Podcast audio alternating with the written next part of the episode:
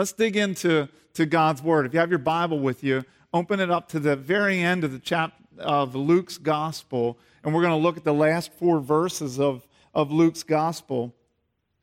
This Thursday is Ascension Thursday. So if you have any Catholic friends at all, which I have a, a, number, they know that it's Ascension Thursday. They, they talk about these things. The kids all have off of school for Ascension Thursday. And a lot of us don't really follow uh, liturgical calendar. But I think it's interesting to do that. And I, I there's even websites out there to help not just uh, uh, the Catholic Church calendar, but the evangelical church calendar. You know, we, we look at Advent, we look at the Easter season, Palm Sunday, Good Friday. These are all important dates in the church's calendar. And I have never preached about the ascension other than when we've hit it in Scripture. And so today, in recognition that it's Ascension Thursday coming up, I wanted to give thought to the impl- like what is the ascension and what is its significance? So if I were to say to you at lunchtime today, the ascension of Jesus Christ, what, is, what difference does that make in your life? What in the world does that have to do with your life? I'll bet you bumble your way through your answer.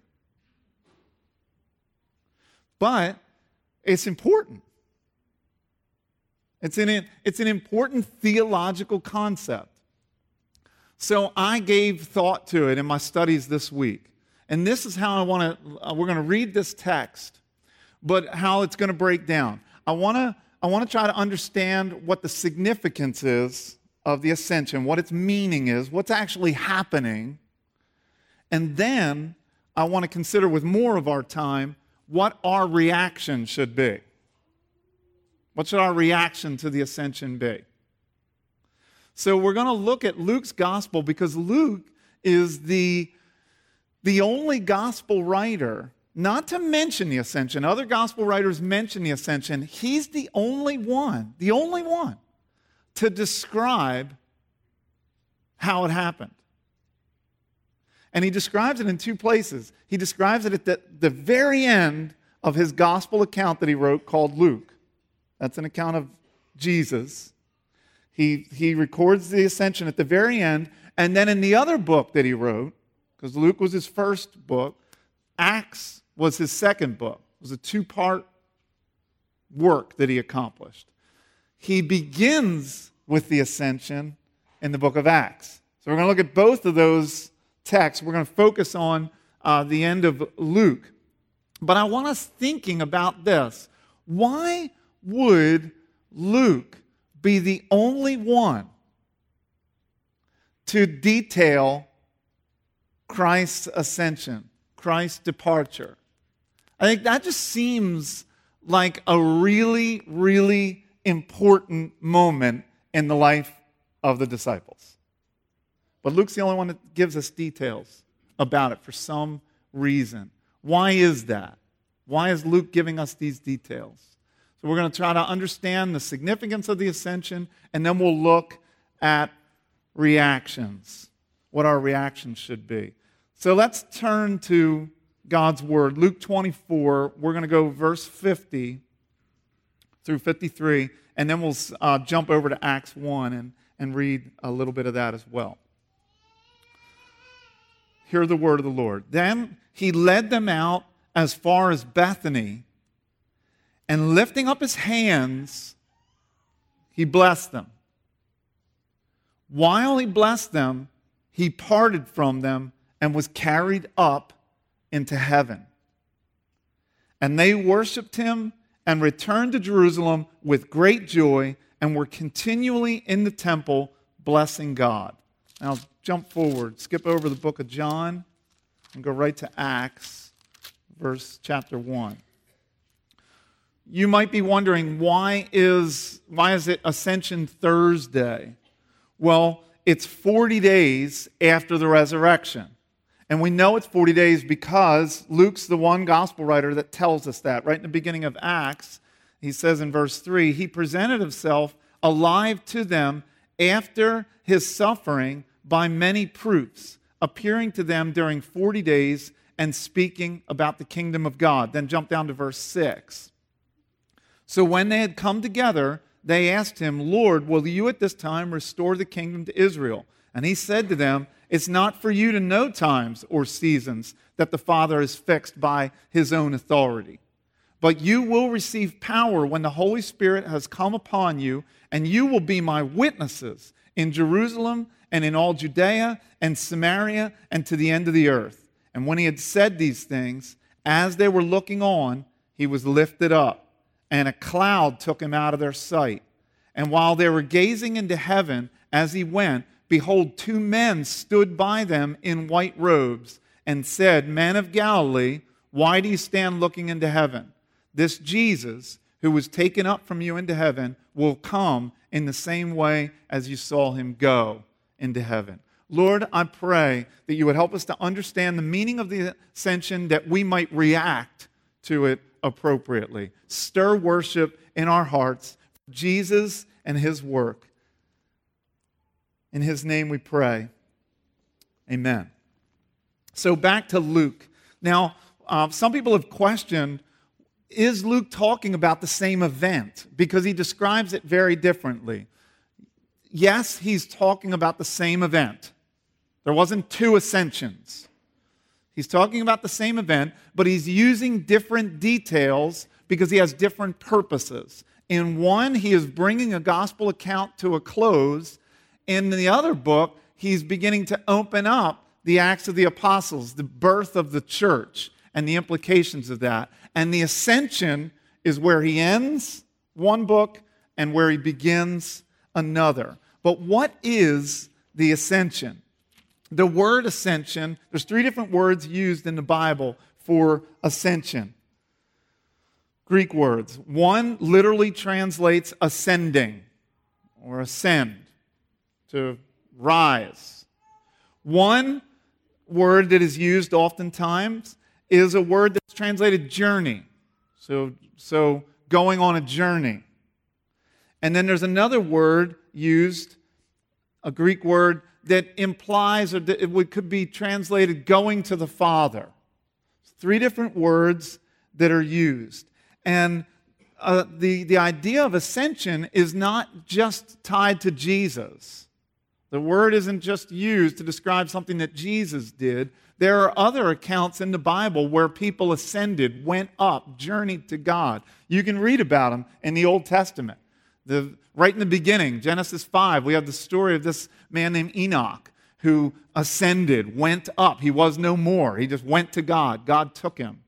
And then we have the story of one of the prophets, Elijah, God coming to get him in chariots of fire, and he rises up. And so a lot of scholars think that Luke and the gospel writers are referring to these times. Angels are often coming down and ascending back up into heaven. And Luke is one of the writers who actually spends a lot of time talking about characters that ascend. He has the angel ascending after the angel talks to Mary. He has the angel ascending after the, the, the angel speaks to the shepherds. There are two men, angels, at the transfiguration, and they ascend. Christ vanished on the road to Emmaus. He was talking to the disciples and he just vanished. It, this, this is the language of ascension. In the book of Acts, Luke tells us that there's an angel with a man named Cornelius. He speaks to Cornelius and then he ascends.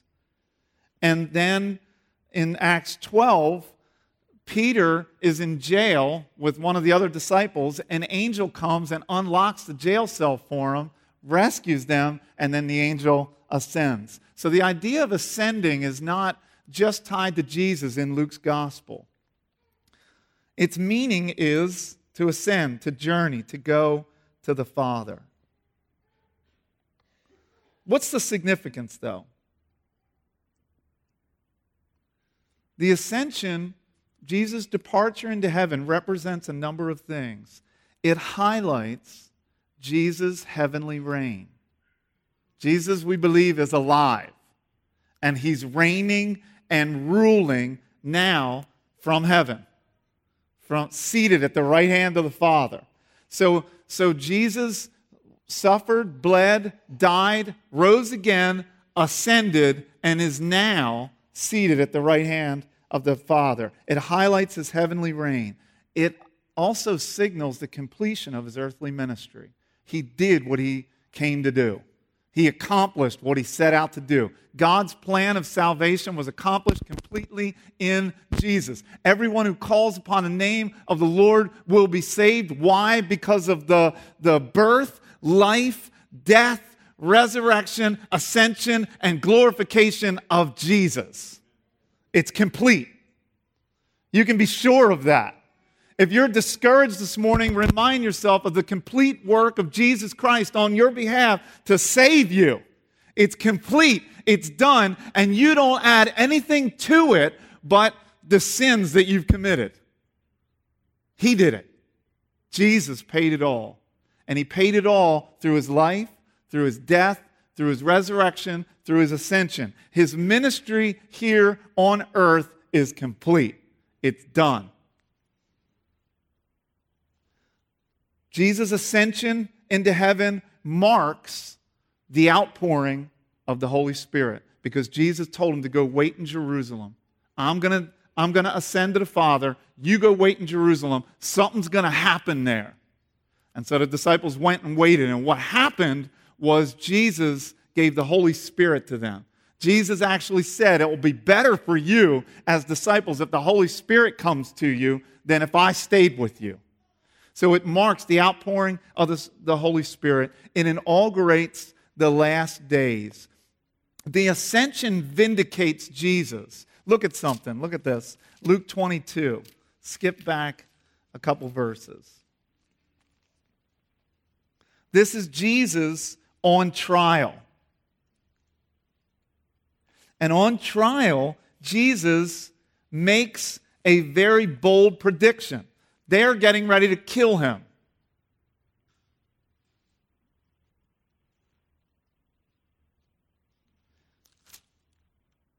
Jesus is before the council. Luke 22, verse 66. When the day came, the assembly of the elders of the people gathered together, both chief priests and scribes, and they led him away to their council, and they said, If you're the Christ, tell us. But he said to them, If I tell you, you won't believe. And if I ask you, you won't answer. But from now on, here's the prediction. But from now on, the Son of Man shall be seated at the right hand of the power of God. That is a bold claim when people are getting ready to kill you. Jesus predicted that he would ascend and that when he ascended, his work would be complete. He would be seated in heaven at the right hand of the Father. And I'm sure many people, when they watched Jesus nailed to the cross, when they shouted, Crucify him, crucify him, they, want, they witnessed his death, and then they saw him laid into a tomb, and the rock rolled in front of that tomb, just like dying like any other criminal or dying like any other person has died. I'm sure there were many that said, Remember what he said? He said, if we kill him, he's going to rise again to the Father. Yeah, right. The ascension is the vindication of Jesus. It's the fulfillment of a prediction that he made. It all came to pass just as he said it would, and from now on, he'll reign for all of eternity at the right hand of the Father. Praise Him. What's the ascension telling us? The ascension is telling you this that the distribution of all of God's salvation benefits has begun. The, the ascension is telling you let the, des- let the distribution of salvation benefits begin. It's like when Jesus ascended, this is what's happening. He completed the work so that all of God's salvation blessings could now flow. It's like he could open the floodgates now because Jesus accomplished this work of salvation, and now all of those benefits. You know, Paul in Ephesians 1, he says that we've been blessed in Christ with every spiritual blessing. Every spiritual blessing in the heavenly places. Somebody tell me what that is. That's what you've been given if you're in Christ. Every spiritual blessing in the heavenly places. I can't, I, I don't even know what that means, except that it must mean a lot. Except that what that is, is something that's going to satisfy us for all of eternity in a way that the things of this world could never, ever, ever satisfy us. He's, and what, what the ascension is telling us is that the moment that he ascended, completing the work on earth that he came to do, that all of those salvation benefits started to gush towards humanity. They're being distributed. Have you received yet? Have you, have you received what salvation benefits are being distributed by God? It's like there's this, is it a Geico commercial? You know, there, there, it's, you wonder how I got from Ascension to Geico commercial, but you know the Geico commercial where, uh, where they, they show these guys that are hard at work doing some kind of mining or quarry work. You know what I'm talking about? And they hit soft serve ice cream. You know what I'm talking about? You've seen this? So, so these guys, they're all like running for the, they got wheelbarrows full of cones and they're trying to fill up their ice cream cones with soft serve ice cream. And near the end of the commercial, you see them, this big explosion in the back, and they hit something else. And one of them comes up and says, We hit sprinkles. You know, and it's like the sprinkles are flowing, the ice cream's flowing. The ascension is all of the ice cream, all of the sprinkles, and all of every good salvation benefit is being distributed. Why? Because Jesus has accomplished God's work of salvation, and the benefits are flowing to all who would receive. I want some. Do you want some? It, it's real easy to receive it. It's the same way you receive soft serve ice cream. You just put your hands out. So all you got to do to receive what Jesus came to give is say, I'd like to have some of that. You would? Here it comes. That's the ascension. Let the distribution of salvation benefits begin. Let the distribution of salvation benefits begin. Let the distribution of salvation benefits begin. How? Why? Because Jesus has ascended. That's the ascension. Now, how should we react to it? How should we react? You could probably answer that question without looking at the text. Seems like there's an obvious response, right? Look at the text, though, because it tells us.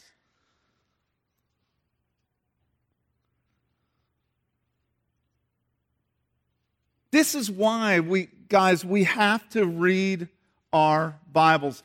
Do you want to be a Christian who loves Jesus? Do you want to be a Christian who does the things that Jesus commands?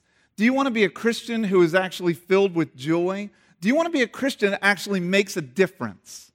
Do you want to be a Christian where the, where the epitaph over your grave says, they lived a joy filled life and served God's purposes in their generation. Do you want that? Anybody? Does anybody want that? Does anybody want to make a difference in this community? Does anybody want to make a difference in beyond? Does anyone want to bear fruit for the glory of your King Jesus who is risen and ascended on high? You got to stay in this word. You got to stay in this word because this is where God speaks truth to us. Listen, I'm, I'm convinced of this, and, I, and I've debated these things over time, over 20 years, and I, and this is probably why at times why I need a sabbatical, because I'm convinced we could build a building or a, a church in this community that has more people sit, sitting in it right now than are seated right around you. I'm convinced we could do it. All we need is really good music and a funny sermon. And you know what we'll have? And a lot of churches have it. We'll have a big old crowd. But we might not have what Jesus is really looking for. Because if you speak in a way that gathers crowds, comedians grab, grab, gather crowds. Motivational speakers can gather crowds. But if that's what you do, and you never really speak God's word, and maybe you just throw a verse up on the screen every once in a while just to make it seem like you're Christian you won't experience what God wants you to experience, and you won't do what God wants you to do. What you draw people to the church with is what you hold them with. And if you draw them with smoke and mirrors, then you got to hold them with smoke and mirrors. We want real, passionate disciples of Jesus Christ who love him with all their heart, soul, mind, and strength and love their neighbors like they love themselves. Because that's what Jesus wants. And how do I know that? Because it says so in his word. You want to draw close to Jesus? Stay in his word. You want to understand how you should react to the ascension? Look in his word. How should we react? Verse 52. Here it is. How did the disciples react? He blessed them. And while he was blessing them, like, do you, do you ever take time to imagine that?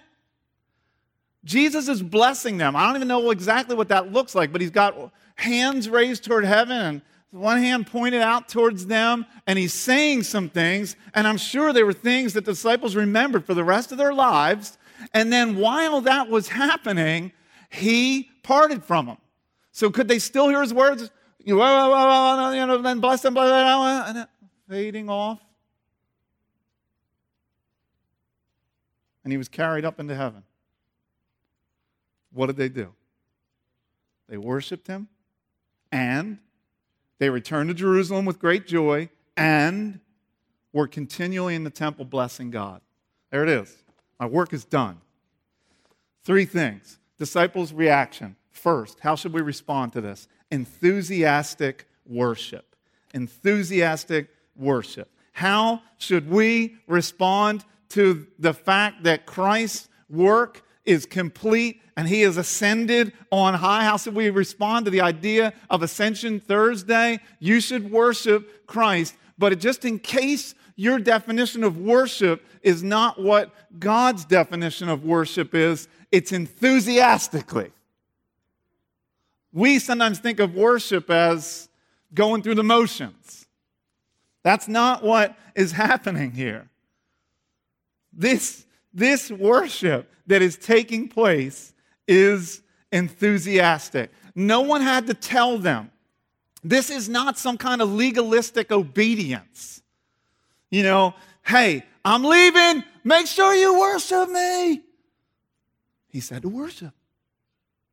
Somebody get the guitar out. Tom Zeitler's not here. Where's Josh? They did it because they saw Jesus ascended and they were starting to put things together. And they realized that their hope was built on nothing less than Jesus Christ and his righteousness that all other ground was sinking sand and, and they had a solid rock hope. And what, was, what did they do as a result? They praised him, they worshiped him.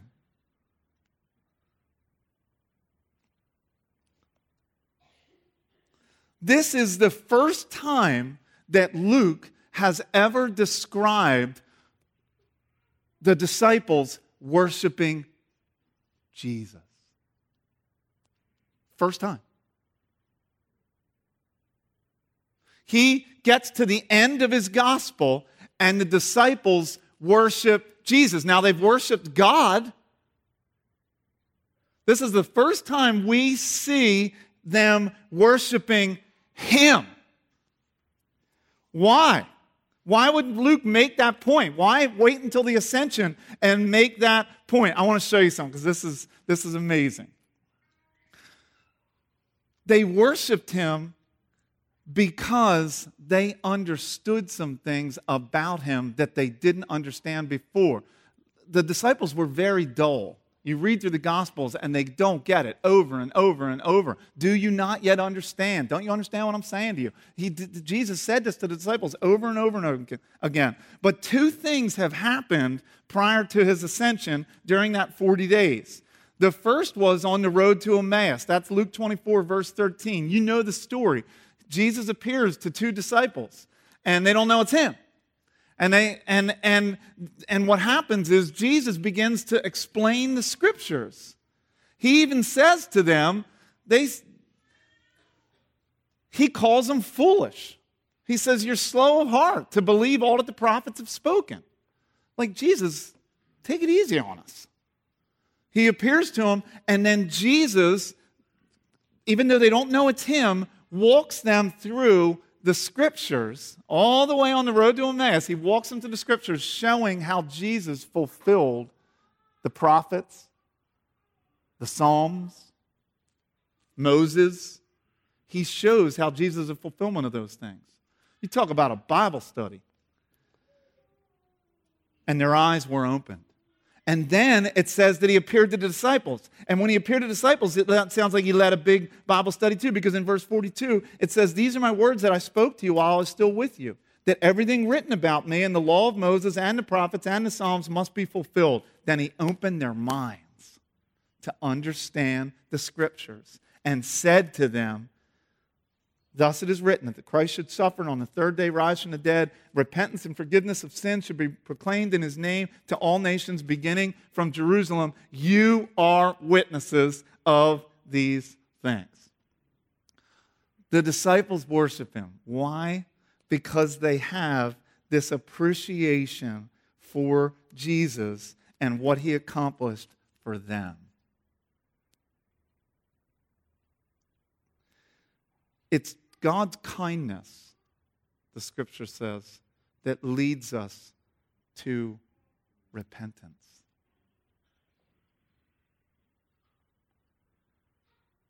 What are some of your most powerful moments in God? Maybe the ascension was one of the disciples. I don't know. What's yours? What's one of your most powerful moments? A moment where you understood what Christ had done for you. Maybe it's the moment that you experience conversion where you're saved. Maybe it's another moment. I don't know what your moment is. I have some moments. When I say most powerful moment, they can't be everyday moments, right? They're, they're, they're, they're big moments. I think about the disciples. What was Peter's? What was Peter's most biggest moment in Christ? I don't know. I've been looking at the life of Peter, though, and looking at how many angels he saw, mean, this guy saw some incredible things. I wonder if his moment, what if his most powerful moment was when Jesus ex- was explaining these scriptures and he understood that even though he denied him, that he could be saved. How could he be saved? Because Jesus was helping him to see that even though he had failed,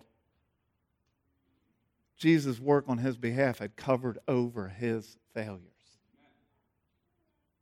Can you imagine how Peter felt when Jesus said, Listen, you say you're going to go to your death for me,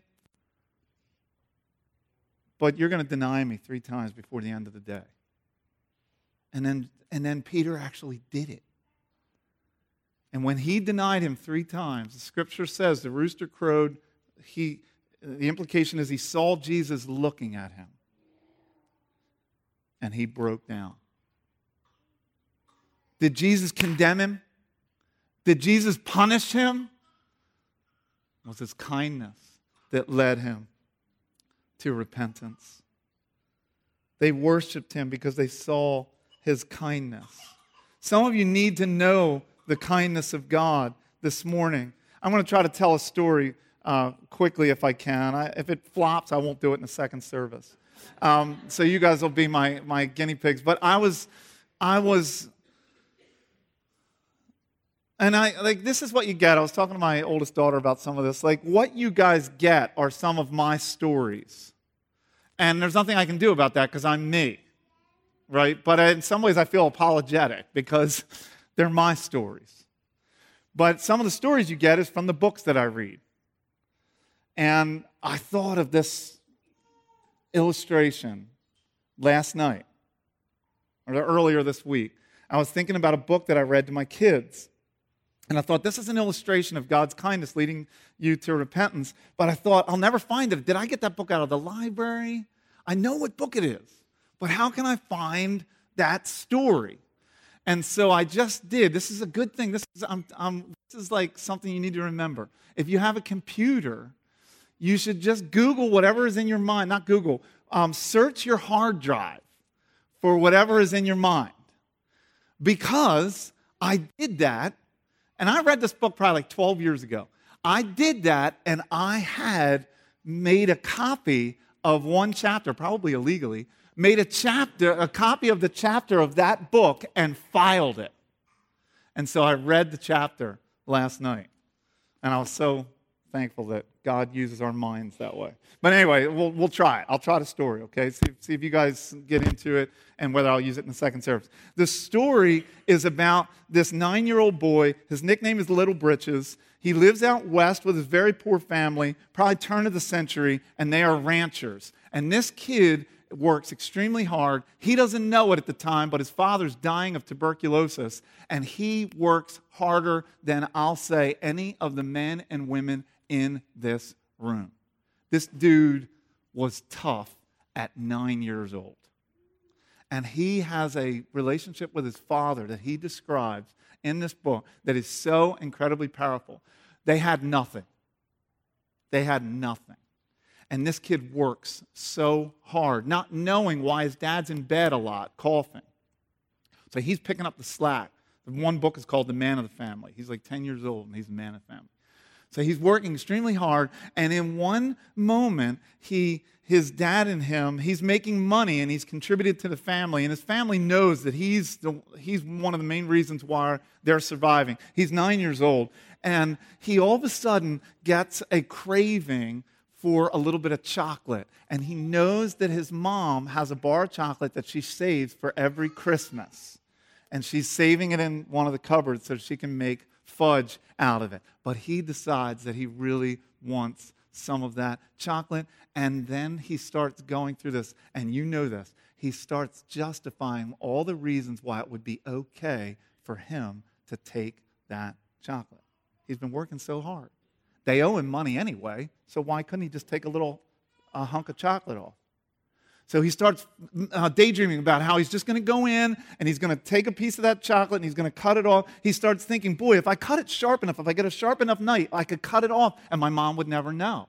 But then he starts thinking, if I eat a little bit of it, I, I, could, I could hunk off a good bit, eat it, confess it before they find out, and then they probably won't even give me a spanking and I won't even get in trouble, and they'll actually appreciate the fact that I confessed that I did something wrong. He's going through all of these, he's hopping through all these things. So one day he decides, I'm going in. He goes in, I'm gonna try to shorten the story. He goes in, he cuts off, he's getting ready to cut off a piece of chocolate, and his mom walks into the kitchen. So he quick hides chocolate under his shirt. But now he's got the chocolate there. He didn't eat any of it yet. He's just holding it. So then he goes out to the barn and hides the chocolate in a box, thinking, I'll go back out there tonight, get the chocolate, and put it back in the house. And then he describes, he's working with his dad the rest of the day, and he's got a guilty conscience. Have you ever had a guilty conscience? He describes it so well. Every time his dad calls his name, he jumps. Every time they're working together, his dad, he's trying, his dad's trying to solder something and his hands are shaking because he's so guilty for having stolen the chocolate. And all day long, he's thinking, I just got to get back to, to, to that piece of chocolate and put it back into the house, and then I'll be okay because I never took any of it. I just moved it, now I'm moving it back. when he, by the end of the day, though, he goes to get the cows and he's away from his dad and he starts reconsidering. You know this too, right? That won't really be. I, I just, like, it's okay if I have one little bit of that chocolate. I'm going to take a little bit. That's what I'm going to do.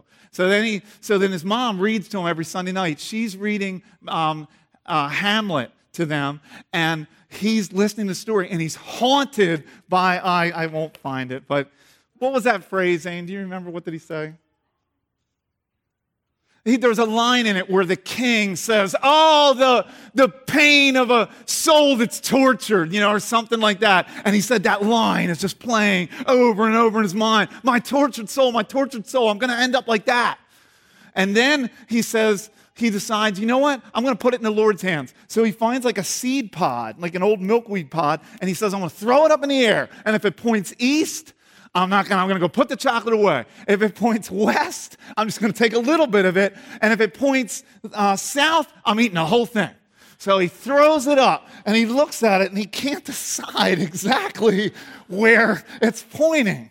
And so he's decided, yeah, I'm going to eat at least a little bit of it. But then he gets tortured. I wonder, was the milkweed pod pointing a little bit more south than I thought? He's tortured.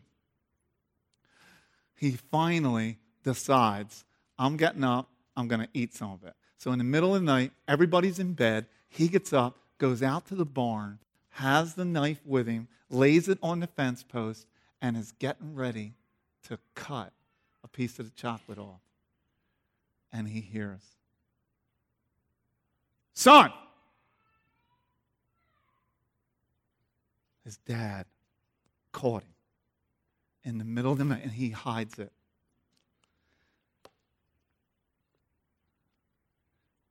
And his dad, this is the 1900s, gives him a spanking.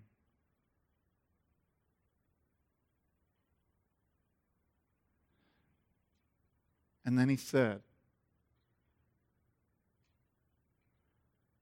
the spanking didn't hurt at all compared to the next things that my dad said to me. And his dad turned to him and said,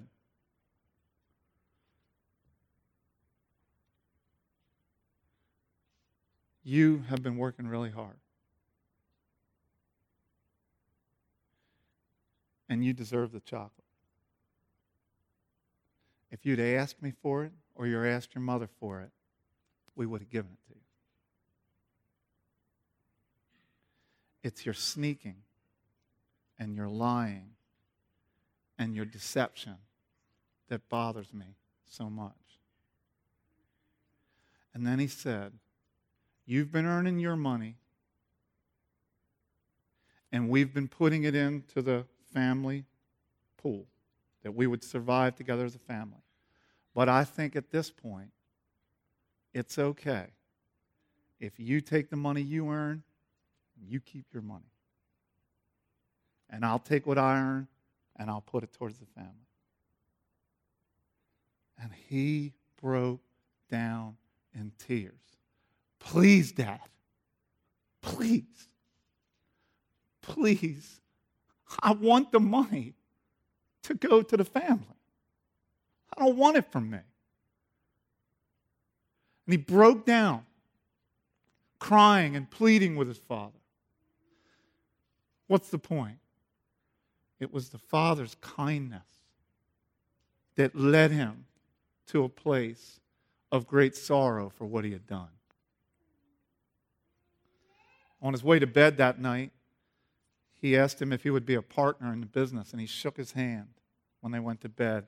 And he said he went to bed with his hand hurting in a good way from his dad squeezing it and saying, We're partners now.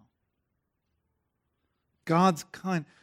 What do you think built love in that boy's heart for his father? Was it, was it the harsh spanking that he received? He said that that didn't hurt compared to knowing that he had somehow severed his trust and his, and his love, and knowing that his father so deeply loved him led him to a place of repentance. Isn't it the same for you? When you understand what Jesus did, that Jesus dead and bled and died and suffered in our place, when, when we betray him like Peter did, and we see, we can see in faith his the sorrow in his eyes, it's not so much the consequence that we receive that draws us to him. It's his great love for us.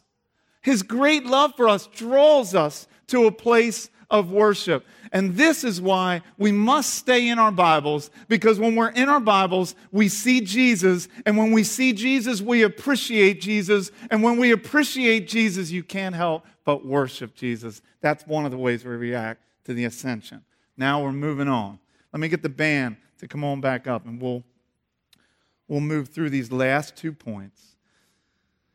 It says, that they worshiped him and they returned with, to Jerusalem with great joy. Not even joy, great joy. Now, what are they doing in returning to Jerusalem? Do you know what they're doing? They are obeying Jesus. Jesus told them to go to Jerusalem. Why? So that they would wait for the Holy Spirit that would come upon them. This is an act of obedience. This is why I say that the second reaction to, to the ascension is joyful obedience. Is your obedience to God joyful? Church, is your obedience to God joyful? Do you experience joy when you obey? You should. We should experience great joy. The ascension, our reaction to the ascension of Jesus' complete work of salvation and all the benefits that are coming to us should result in joyful obedience. Joyful obedience. Joy is one of Luke's great themes. He, he talks about it over and over again. And in Luke's definition of joy, it's this it's a present experience shared to the degree of one's participation in the event. Is it possible to, to think about what Jesus has done and not experience joy? Yes, because you got to get up in it to experience it. But Jesus wants you. His ascension is proof that he wants to distribute all of salvation's benefits to you. And one of the ways you'll respond to his benefits is you'll obey him, not in drudgery, not in legalistic duty, but in a joy filled, a great joy, he says. I remember once I got mad at my family when I was a kid and we were headed to a party. And I thought I would spite my family by not going into the party. That I, would, that I was going to sulk and draw all the attention to myself. Now, I wasn't as sharp as that, but that's what I was doing. I didn't have like the clearest motivation. I mean, I knew what my motivations were, but I couldn't have explained them to you. I was 11 years old, 10 years old. But I had gotten into an argument I was embarrassed over something, and I decided, fine, I'll show you. I'm not going to go into the party. So I sat in the car for a while. I sat outside, and I was, I was bored to death. And every once in a while, I would like, I got out of the car and started to walk around, and everybody's laughing in there.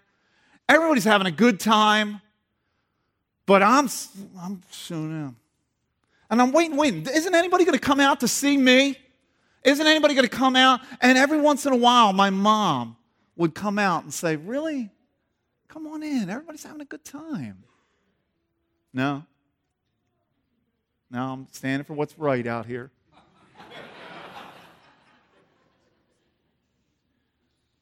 and then I would get madder. You ever do this? You know, I'm standing outside, I'm getting madder at everybody. I'm mad at everybody in there. They're laughing and having a good time, but Kenny's not there and I'm just stewing. And then my dad would come out, Ken, come on, get in here. Everybody's having a good time. They're asking about you. It's weird. Come on in.